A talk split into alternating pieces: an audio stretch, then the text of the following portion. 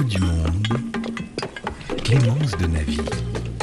Bonjour, bienvenue dans le goût du monde. Les marmites sont sur le feu. Dans l'air, il y a le bon parfum, des fumets, des jus, des bouillons, des sauces. Voilà, une aventure qui va nous faire voyager dans le temps et autour du monde. La sauce, troisième volet de notre série sur un trio incontournable, déclinable à l'infini, le mariage des pommes de terre, de la viande et de la sauce avec Jean-François Mallet. Notre guide, vous êtes cuisinier, vous êtes photographe, vous êtes globetrotter et auteur Street Food Asie. Spécial Asie, oui, qui vient de sortir. Vous êtes l'auteur aussi de nombreux livres simplissimes, dont un simplissime, les sauces les plus faciles du monde. C'est ça. Et c'est un peu notre sujet du jour, la sauce. On est d'accord. Salsa. J'aime bien cette idée que l'origine de sauce vient de salsa. Une sauce donc qui nappe, valorise, accompagne, fait le plat parfois avant de, de revenir sur son histoire. Une question d'abord. Qu'est-ce que ça change, la sauce? Ça change tout. Ah, voilà. ben voilà. Imaginez euh, un poulet rôti, imaginez euh, des poireaux cuits à la vapeur. Toutes ces choses sont bonnes et délicieuses d'une façon naturelle. Et lorsqu'on y ajoute à tous ces produits une sauce, eh ben on rentre dans le monde de la cuisine, d'une certaine façon. C'est un peu la paillette, j'ai l'impression. C'est comme une signature du cuisinier. C'est surtout la grande signature de la cuisine française. C'est ce qui a fait la différence. C'est que les cuisiniers français ont été euh, très souvent les premiers à imaginer des sauces euh, au départ pour euh, cacher certains goûts de viande un peu faisandés, pour améliorer leur dîner en fait, améliorer le repas. Et ils en avaient fait un, un poste principal dans la brigade de cuisine. Et le chef saucier était la personne la plus importante après celle du chef. Donc euh, On est d'accord que le saucier s'occupait aussi des viandes. voilà. Mais on partait du principe que le rôtisseur avait un travail euh, sur le geste, sur un savoir-faire. C'est-à-dire qu'on contrôlait les cuissons, ce qui était déjà pas rien hein, par rapport à la taille des pièces, que ce soit des volailles ou des, euh, des autres morceaux de viande. Que le chef saucier, lui, travaillait plutôt autour des, des choses mijotées, plus en finesse, plus dans les assaisonnements, les petites choses qu'on met en plus pour ajouter du goût. oui. Maintenant, cette sauce, elle est née de quoi? C'est quoi son origine? Je pense que les premières sauces, soit on est dans des exhausteurs de goût comme le garum au temps des Romains, qui est un, jus de poisson fermenté au sel. On connaît un peu plus l'équivalent aujourd'hui dans la cuisine vietnamienne, le nuoc mam, qui est exactement la même chose. Les Romains faisaient du garum beaucoup avec du thon, des poissons méditerranéens, mais du ventre de thon en fait, hein, des entrailles de poisson. Et tous ces morceaux étaient coupés et extrêmement salés pour obtenir une fermentation. Et lorsqu'on pressait ces aliments, on obtenait un jus. Euh, ce jus euh, servait euh, à rehausser les, les plats, mais même servait à rehausser des plats de, de fruits, pas uniquement des plats de viande ou de poisson. Alors il y a ces exhausteurs de goût comme le garum, puis après les premières sauces, on peut parler des bouillons, euh, le- le- les pot au feu, hein, cuits dans un pot, c'est rien de plus simple. On, on met de l'eau, on met des choses dedans et on fait mijoter avec le feu. Alors soit l'eau était consommée comme ça, comme on mange le bouillon, soit on pouvait faire réduire le bouillon, lui ajouter des os ou même des plantes. Et ce jus réduit faisait euh, une concentration de goût, donc on peut parler d'une première sauce. de première sauce Je voudrais Euh. juste revenir sur le garum parce que vous avez parlé du New Man. Cette sauce qui prend un peu au nez. Ah ben moi j'ai découvert euh, Mam au Vietnam. Autour de Saigon, il y avait un, un endroit qui est enfin au bord de la mer. où Je me demandais que c'était ces tonneaux qui sentaient une odeur un peu, un peu bizarre. Et c'est vrai que j'avais fait des dégustations de Mam, c'était incroyable. Moi je m'en sers quasi toutes les semaines. Je suis très attaché à ce produit.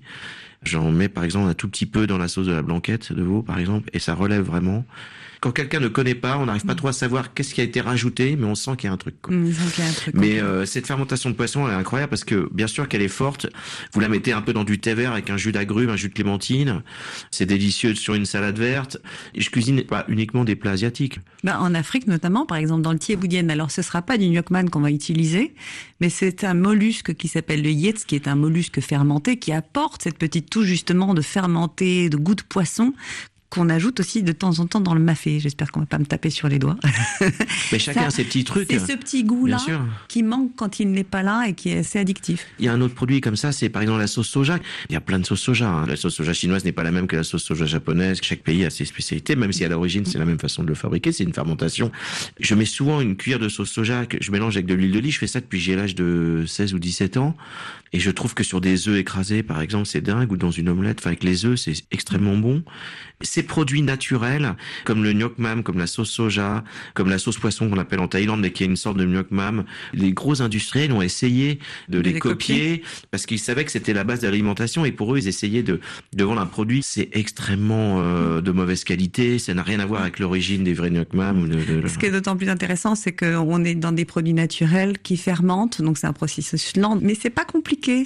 Et pour le coup, ça procure vraiment un goût à part qui va aussi façonner certaines cultures. Le soja dont vous parlez, ça a façonné les palais en Corée, au Japon, en Chine. Bien sûr. On a toute une culture culinaire, enfin le goût est façonné par cette fermentation. Et on a l'équivalent, on va dire, en France, si on reprend euh, chez les Gaulois, on va dire, comme on reprenait par rapport aux Romains. Nous, on avait le travail sur le vinaigre, en fait, qui est un peu ce type de fermentation qui est fait de façon végétale avec du mm. vin, bien sûr. Et c'est vrai qu'il y a entre les vinaigres de cidre, euh, certains alcools, de vin, évidemment, vin blanc, vin rouge, enfin, plus ou moins fort. Les vinaigres ont joué un rôle dans la cuisine française pour rehausser des sauces, pour rehausser des plats, pour assaisonner des bouillons. Une vinaigrette, c'est une des premières sauces qu'on apprend à faire lorsqu'on est enfant et c'est une sauce. la vinaigrette ne va pas que sur la salade, elle mm. peut aller aussi sur une cuisse de poulet mm. rôti. Hein. Intéressant aussi le nom vinaigre.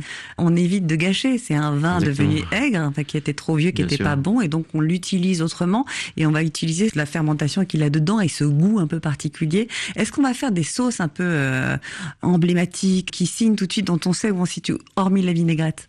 Ah bah la béarnaise, c'est une sauce au vinaigre, hein, par exemple. On la servait dans les grands hôtels, dans les restaurants. Les deux seules sauces que ne faisait pas le chef saucier dans la brigade de cuisine traditionnelle française étaient la sauce béarnaise et la sauce choron, qui est une béarnaise dans laquelle on met de la tomate. Et je crois aussi qu'ils faisaient pas la sauce hollandaise.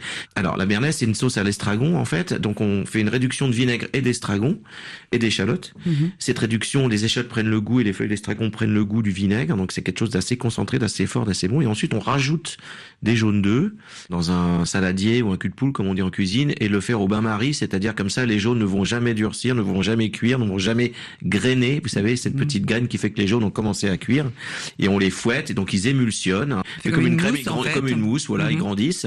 Voilà, une fois qu'on a ça, on rajoute du beurre, ce qui fait la liaison de ce mélange. Alors c'est vrai que si c'est trop chaud, bah ça va pas, si c'est trop froid, ça va pas. C'est un peu technique, mais. Il faut s'y essayer plusieurs fois, mais normalement, on devrait y arriver chez soi. C'est exactement la même chose que l'on fait pour le, de la sauce hollandaise, qu'on sert avec des poissons, mais dans laquelle on n'a pas fait cette réduction de vinaigre, d'échalotes et d'estragon. D'accord. Mayonnaise, un mot? Moi, je mets un petit peu de vinaigre dans la mayonnaise, mais un mot, c'est à peu près la même chose. On, on lit des jaunes d'œufs avec de l'huile et de, la moutarde. voilà. L'aioli, on ne met pas de moutarde. On lit avec de l'ail et de l'huile d'olive. C'est des sauces émulsionnées, des sauces douces, onctueuses, sauce froide, mayonnaise. Hein, c'est il n'y a aucune cuisson. Hein. C'est pas si simple de faire une bonne mayonnaise. Faut bien penser à saler et poivrer avant, pas après, parce que le sel ne fond jamais. Il euh, faut prendre une huile de qualité. Il faut jamais mettre sa mayonnaise au réfrigérateur, sinon quand elle fige, elle est foutue. Excusez-moi l'expression. Moi, j'adore la mayonnaise montée avec de l'huile d'olive. Bon, ça, c'est un autre problème. Voilà, donc on a fait, de la mayonnaise avec de l'huile de palme. Ah, pourquoi pas, eh mais ben, ça doit être très bon. Oui, ça doit sûrement être très bon. Pourrait-on dire, Jean-François, que les sauces sont l'expression la plus évidente d'une culture? Les sauces sont au moins une signature d'une culture culinaire, oui. Nous, on fait les mollets de la casa. La rissa, par exemple, qui est une sauce, à partir du moment où vous vous êtes dans un endroit où il y a de la rissa, vous savez à peu près où vous êtes. Même si la mondialisation frappe tous les jours dans le, mm. la création culinaire. Et dans euh, l'identité culinaire et dans l'identité, distinction. Mais c'est vrai que les sauces sont euh, la sauce chimichurri. On sait qu'on est euh, en, Argentine ou au Chili. Le ketchup, on sait très bien où on est aussi, voilà. Et le mollet. Le mollet, oui. Alors il y a le mollet soit au cacao, soit à l'arachide, oui, c'est Mexique. il y a des espèces de mollets aussi au Pérou. Enfin, on, on mm. sait qu'on est par là-bas en tous les cas. On sait qu'on est par là-bas. Au Cameroun aussi, il y a une sauce complexe. Pour un pays où les ethnies et les langues se mêlent et se comptent par euh, centaines même. La sauce jaune. Explication de Tegia Boni, il est professeur à l'université de Douala et auteur du livre Cuisine camerounaise, mots, pratiques, patrimoine. Pour la composer, il faut à peu près une dizaine d'épices et ça peut aller jusqu'à 20. Ça dépend du peuple. La sauce jaune a accompagné le hachou, justement dans la zone anglophone, le nord-ouest et une partie de l'ouest aussi. Le hachou, c'est du taro pilé dans un mortier cratériforme.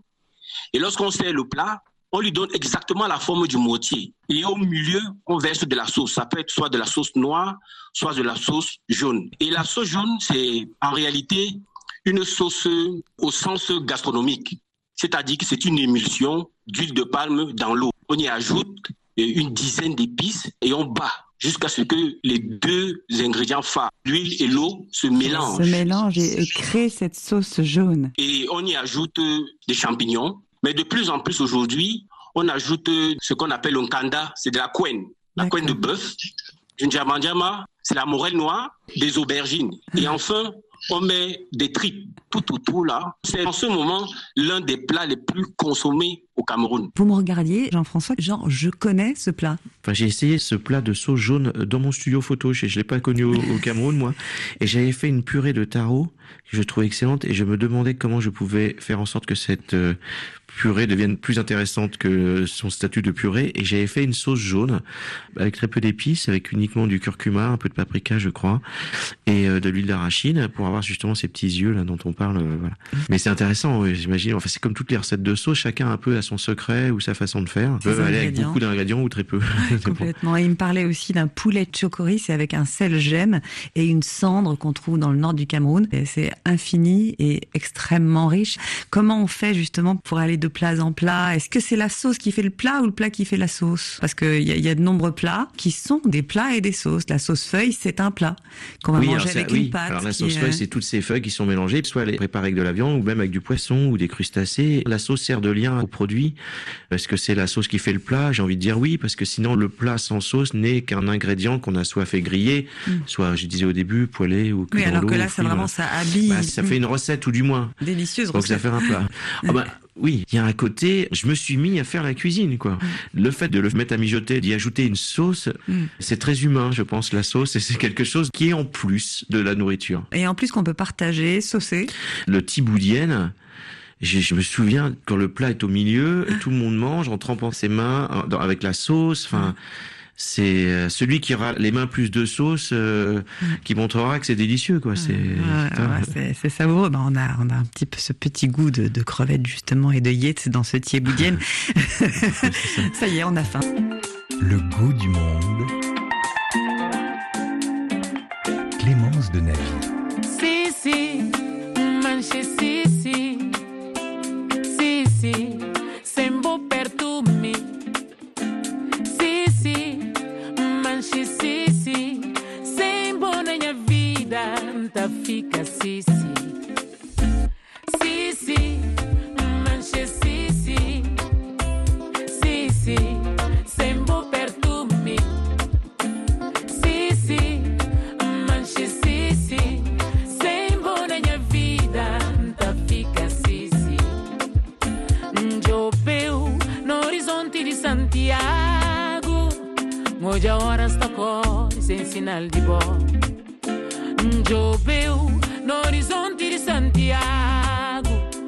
voglio ora sto cuore sei in allegro sei música.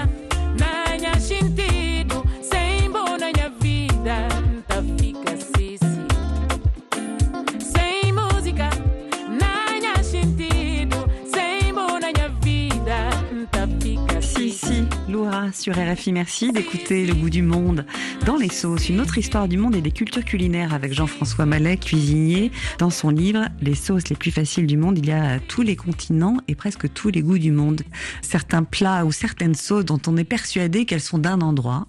Et au fur et à mesure, on en parle et en fait, on découvre qu'elles sont dans plusieurs endroits du monde. Je prends pour exemple la sauce moloria ou moulorier, qu'un Égyptien ou un Libanais n'appelle pas tout à fait de la même manière, mais c'est la même plante à la base, qui est la corette potagère, et qu'on va retrouver sous tout le pourtour de l'Afrique du Nord, également au Mali et au Niger, et également au Japon. Donc ça, on a aussi l'appropriation en fait d'un végétal dont on va faire sa sauce justement. Mhm. Dans vos voyages, vous avez vu Bah, d'autres euh, moi, je, je connais un, un équivalent chez nous, c'est la sauce tomate, par exemple. Il y a une sauce tomate au Liban, il y en a une en Israël, il y en a en Afrique.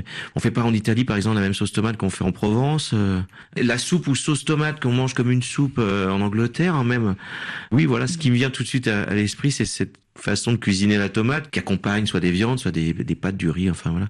C'est aussi le lien qu'instaure la fabrication de la sauce à proprement parler. Il y a des saisons, il y a des moments, on va se réunir de moins en moins avec l'urbanisation évidemment et l'industrialisation et la mondialisation, mais ça rythme encore le fait de faire sa sauce tomate à la fin de l'été euh, en Italie et de se préparer ses bocaux euh, ou alors au Liban, ça fait partie Bah, aussi. Bah, quand on fait la cuisine et qu'on utilise des produits frais, on, on est obligé de cuisiner au moment des saisons. Et c'est vrai que bah, dans une partie du monde, on va faire les, de notre côté, on va faire la sauce tomate en été, et l'autre partie du monde vont la faire en hiver parce qu'ils seront eux en été. Mais alors, le monde moderne dans lequel on vit permet aussi, avec la conserve, euh, moi j'ai connu des mamas italiennes qui, j'avais goûté une sauce tomate exceptionnelle, et elles m'avaient montré qu'elle avait acheté une boîte particulière de tomates parce qu'elle n'en avait plus de sa réserve personnelle. Elle avait fait ses tomates, mais qu'elle continuait à faire la sauce. Donc on peut aussi utiliser parfois hein, des produits de qualité en conserve. La tomate est intéressante parce que c'est vraiment un fruit mondialisé.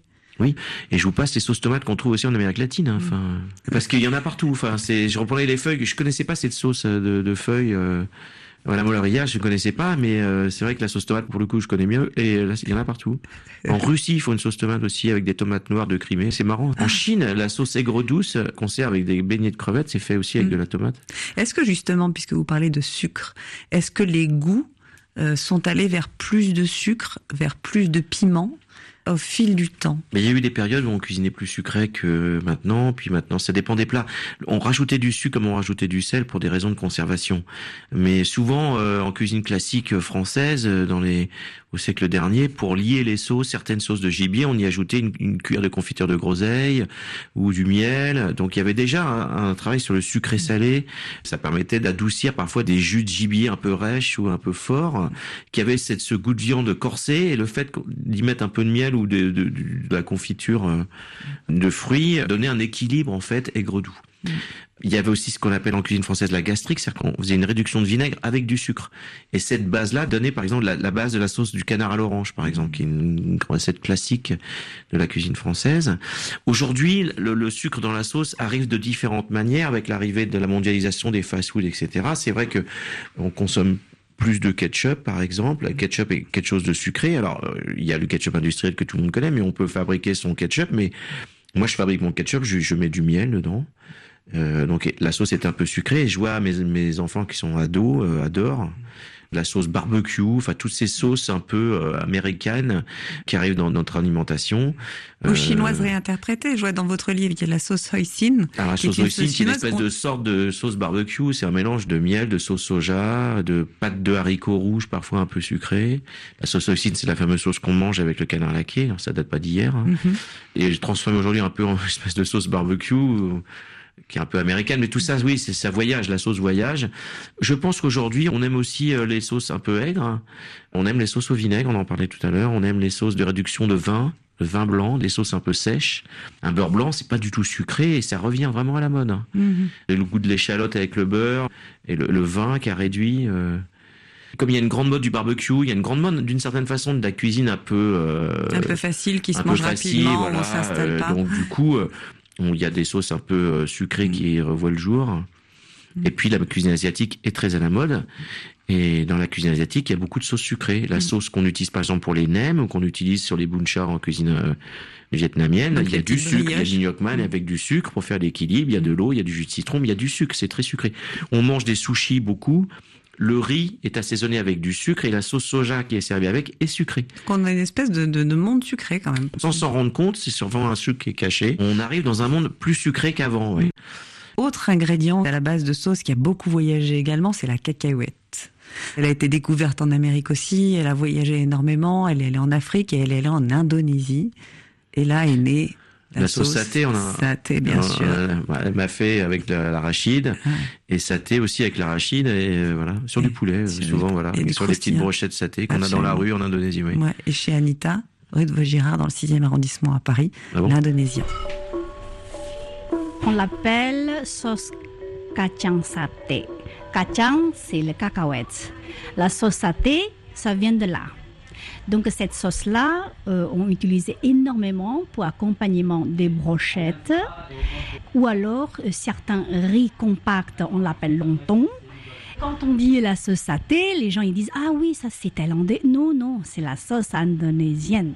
C'est un peu compliqué. Déjà il faut euh, griller les cacahuètes. Quand ils sont bien grillés, il faut les broyer et ensuite il faut faire cuire euh, euh, avec l'oignon, l'ail, un petit peu de citron et piment rouge. voilà. C'est le symbole de l'Indonésie, la cacahuète? Euh, c'est très difficile à dire. Comme l'Indonésie a 17 000 îles, on peut dire ça. La sauce kacang, donc sauce cacahuète et nasi goreng, ça c'est symbole de l'Indonésie. Elle a évolué, cette sauce saté? Je crois pas tellement. Parce que on a essayé d'évoluer, mais on a toujours trouvé l'ancienne recette, c'est le meilleur. Je pense toujours la recette de grand-mère, parfois faut pas le changer. Certaines choses, il faut garder la façon traditionnelle.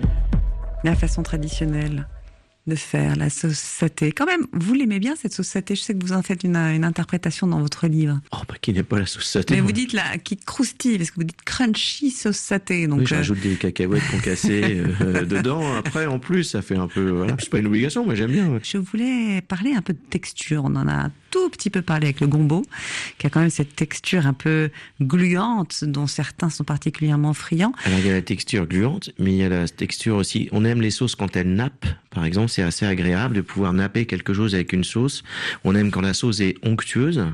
Au Mali, euh, moi je me souviens, en concassant des gombos, il y avait cette texture un peu baveuse, un peu gluante que les Maliens appréciaient. C'était assez déroutant pour moi. C'était très bon, mais c'est vrai que la texture était particulière. Le goût du monde sur RFI. Alessandra Montagne, Alexandre Bellaola, deux chefs, l'une brésilienne, l'autre camerounais, et on fond littéralement pour le gombo. Il peut jouer tous les rôles. Je peux dire qu'il est un exhausteur, c'est-à-dire c'est c'est quelqu'un qui peut être là, il reste à distance, il coach. C'est quelqu'un qui peut être là, il prend la vedette. Et c'est quelqu'un qui peut être là, qui ne dit rien, mais qui est présent, qui apporte vraiment. Et quand il est seul, moi j'ai ma recette, c'est la queue de bœuf au gombo. Oh, mon Oh, Dieu. la, queue de bœuf au si- Avec du riz. Ah oui. C'est délicieux. c'est tout. C'est tout, c'est merveilleux. C'est tout. Pas besoin de, il n'y a pas besoin de magie ou de quoi que ce soit.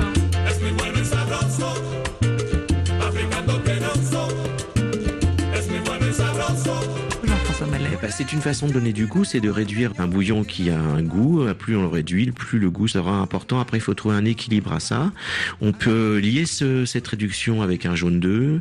On peut, dans le temps, on le fait plus trop maintenant, on le lie avec ce qu'on appelait un roux, c'est-à-dire un, un mélange de farine et de beurre.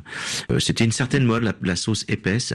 Aujourd'hui, on aime les sauces un peu moins épaisses et un peu plus corsées, mais on utilise toujours le roux lorsque on fait une béchamel. Le fait de Ah. mettre du beurre et de la farine et de mettre du lait, ce mélange de ces trois ingrédients donne une sauce béchamel qu'on assaisonne après avec de la muscade, du sel, du poivre. Et ce qui est bien dans la cuisine française, c'est que cette béchamel, qui est une recette de base, quand vous rajoutez de la tomate, j'y reviens avec ma tomate, euh, de la tomate qui est réduite, ben, cette sauce tomate devient une sauce euh, aurore. Quand vous rajoutez dans la béchamel une fondue d'oignon caramélisé, ça devient une sauce soubise.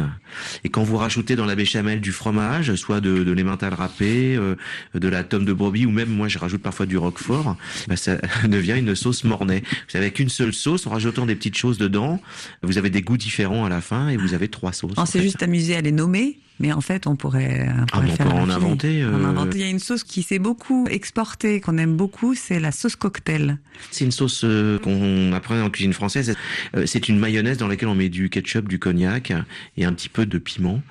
Et euh, souvent, c'est les maîtres d'hôtel qui faisaient cette préparation devant les gens dans les anciens restaurants, de, dans un ancien monde, qu'on voyait souvent dans les, sur les paquebots, dans les grands restaurants parisiens.